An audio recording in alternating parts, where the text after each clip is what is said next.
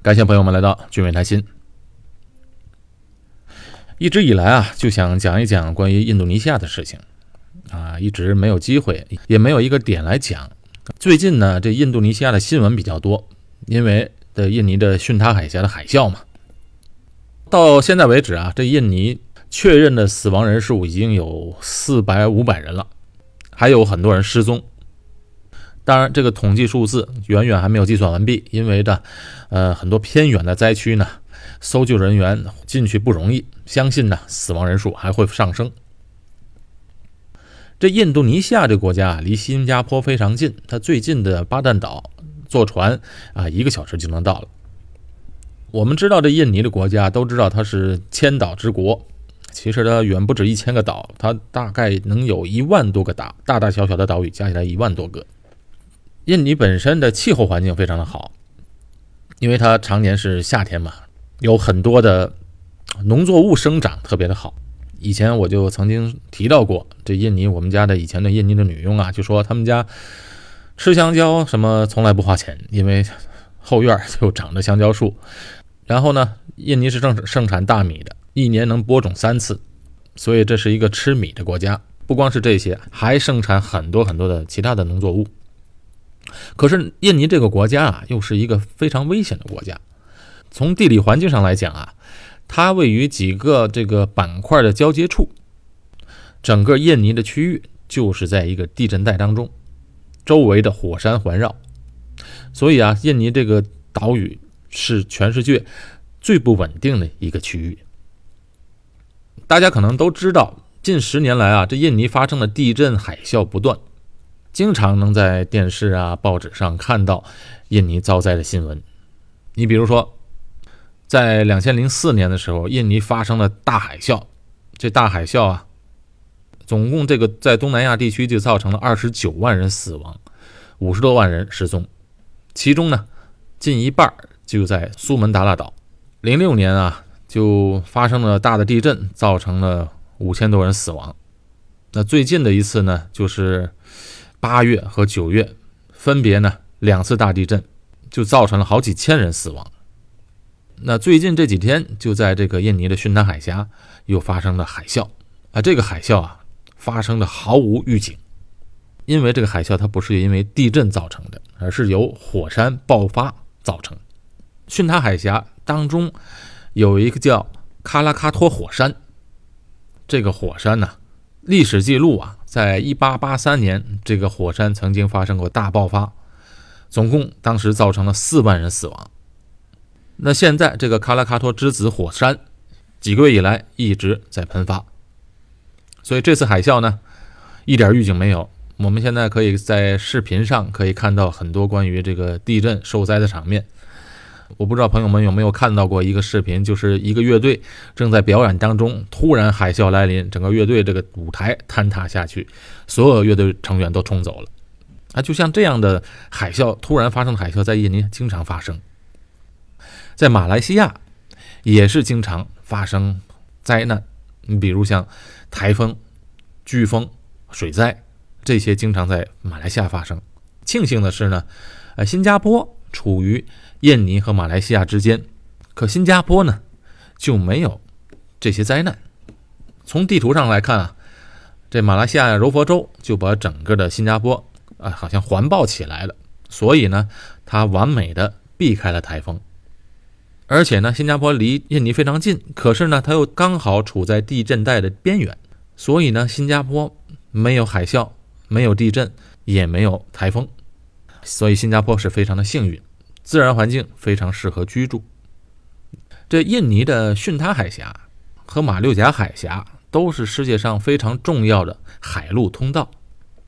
那巽他海峡呢，是穿越印度尼西亚群岛，沟通印度洋和太平洋区域的咽喉要道。巽他海峡就在苏门答腊岛和爪哇岛之间，这两个岛的面积非常大。苏门答腊岛就几乎就比马来西亚半岛还大，它这海峡呢也比马六甲海峡宽，水深也比马六甲海峡深，非常适合大型的舰船通航。因此呢，它在战略地位上是非常重要的战略通道。也是一个战争的战略要地。美国海军的第七舰队也把这条海峡当作来往于太平洋岛屿和印度洋的重要通道。早在郑和下西洋的时候啊，他的船队就经常穿过巽他海峡，因为西边是苏门答腊，东边是爪哇，所以郑和就在这两个地方分别设立了据点。这历史文献还记录，当时的爪哇兵和郑和的军队打仗，杀死了郑和的士兵一百七十人。之后呢，这个爪哇王啊又后悔了，又非常害怕，所以呢就献黄金六万两，以补偿郑和的死难士兵。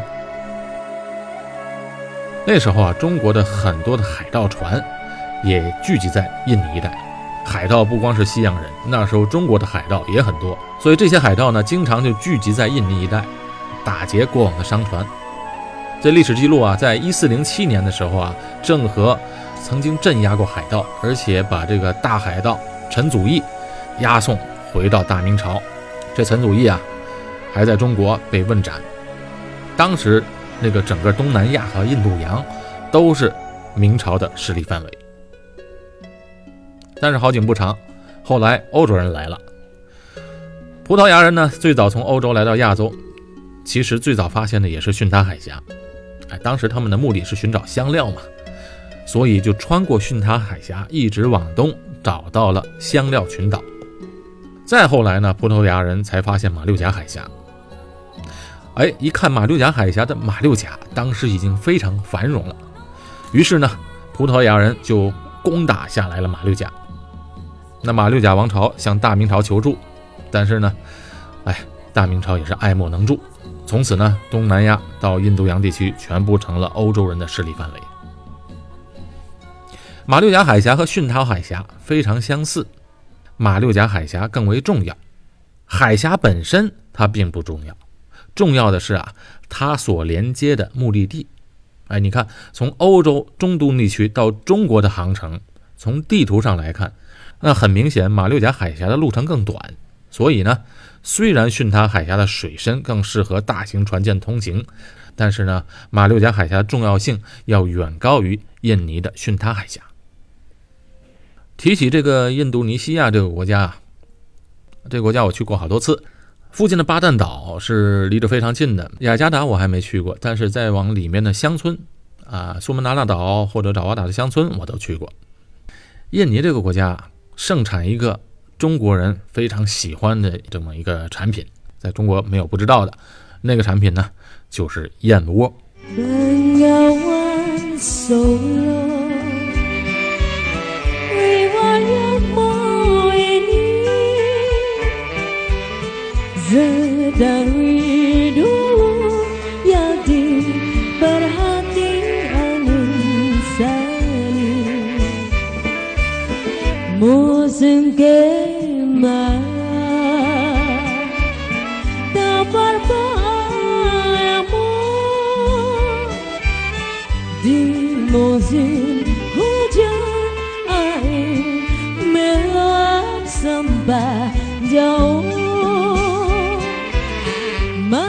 燕窝这个东西啊，真的是很奇妙的一个东西，因为呢，因为它被整个的东南亚、整个的中国都接受它，从古到今，华人最喜欢。我们且不讨论它到底有什么功效，在新加坡、马来西亚，很多华人也都是经常要吃这个燕窝。这燕窝呢，主要是产在东南亚，而且呢，绝大多数产量都产在印尼。因为这和印尼这个天气环境有关系。嗯，首先这个地方的气候温度呢适合燕子生存，而且呢又靠海，这燕子的食品又非常多，昆虫也非常多，所以这个自然环境非常适合燕子居住，也适合繁殖下一代。因此呢，这个印尼的燕窝品质又算是最好的。印尼的燕窝产量有多大呢？据统计啊。印尼的燕窝占全球燕窝产量的百分之八十五到九十，剩下的百分之五到百分之十都产在马来西亚，再剩下的一小部分是产在东南亚，比如泰国、越南等其他国家。其中，在这个巽他海峡的两边的苏门答腊岛和爪哇，哎，就是燕窝的主要的产地。这燕窝这个东西啊，以前呢是产在这个悬崖峭壁上的。你想啊，从古代人就采摘这燕窝，都要去野外的山洞或者沿海的峭壁上采摘，因为这燕子搭窝嘛，它肯定搭在其他动物够不着的地方。自然采摘这些燕窝就变得很危险，即便是在山洞里，山洞里也是很高啊，所以采摘燕窝是一个极度危险的工作。而且呢，野外采摘也摘不了多少。更要紧的是呢，现在吃燕窝的人越来越多，所以去到自然环境下采摘燕窝，等于也是破坏了环境。后来呢，这印尼人就想到了一个办法，人工，当然不是养殖燕窝。因为这燕子是没法养的，他们怎么做呢？他们是人工建造一个适合燕窝筑窝的环境，吸引燕子来。哎，这个方法很聪明。我在印尼的乡村我就看过，看到过那边的燕窝养殖的方法以及燕窝的工厂。其实，在印尼燕窝这行业里的人啊，大部分都是哎华人，哎，他们经过了几代人。嗯，有的大部分已经不能讲中文了，只会说印尼话。不过还是有少数华人能讲一些很简单的词汇。呃，现在这个印尼的华人嘛，开始意识到中国越来越强大，所以都让子女们尽量多学华文。他们是怎么养燕子呢？哎，他们就啊建了一个屋子，屋子呢大概有三四层楼这么高。里面没有窗户，从外面看啊，这个这建筑物很奇怪，没有窗户，哎，但是有很多穿墙打的很多洞，哎，看着就跟那个碉堡一样，当然比这个普通的碉堡要大得多，这个洞也多。这洞是干什么用的呢？就是给燕子们能飞进飞出的这么一个通道。这个屋子里面呢，他们就放一道门。那么人可以进出嘛？里面是没有灯的，哎，里面的光线呢，就是由这个洞眼里穿进来的这个阳光，就是自然的阳光。而且这些洞呢，也能让这个屋子通风。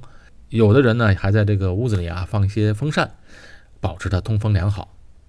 等于是尽量呢，让这个屋子接近燕子们喜欢筑窝的环境。哦，这样的屋子呢？里边啊，有的能有成百上千只的燕子在里面筑窝。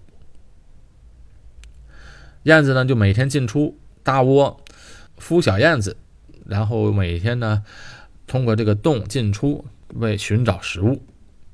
等到小燕子慢慢学会飞了之后，那这些大燕子、小燕子飞走了，那这些燕窝就自然落在了屋主的手里。这种方式产的燕窝啊。被称为屋燕，那市场上现在绝大部分的燕窝都是这样生产出来的。当然，采到燕窝非常方便，采摘没有危险，而且相对来讲，这燕窝也比较干净。但这个燕窝啊，拿到手啊，哎，仅仅是第一步。这时候的燕窝看起来是毛茸茸的，因为里边有很多的绒毛和杂质。接下来呢？还要花大量的时间做除毛的工作，哎，我就在印尼的工厂看过这个印尼的工人在处理燕窝。一般呢，处理燕窝的人都是女性，因为这种工作嘛，必须要有耐心。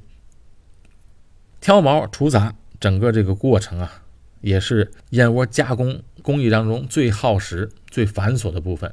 因为这个呢，不能用机器，只能靠人的眼睛。和小工具来一个一个摘，把这些杂质和绒毛一个一个的摘出来，而且又不能把这燕窝损坏，一损坏了就不值钱了。摘一盏燕窝可是很费时间的，有的繁琐呢需要两三个小时的工作才能做完。而一公斤有多少燕盏呢？有差不多两百盏，也就是说，光挑毛除杂这一步啊，就要花多少工时去做？所以，既然没有这这个机器代替呢，只能人工去做。所以这个工作呢，还只能在印尼生产，因为在印尼，尤其在乡村一些地方的这个印尼的员工的工资要比国内低了好几倍。所以到了印尼的燕窝加工厂去看啊，里面坐着几十个到上百个员工，只做一件事，就是在那挑毛除杂。而且这个工作呢，岁数稍微大一点就不能做，而且这工作啊也做不了多长时间。为什么呢？岁数大的人一般到了过了五十岁，这眼睛就花了，很难再做这种工作。而且做这种工作呢，也容易把眼睛看坏。我就曾经问过这些人，做挑毛的工作能做多长时间？他们说啊，这工作啊不行，做几年这样的工作，再好的眼睛也会看坏的。所以啊，你想生产这个燕窝是多么耗费心血、耗费精力。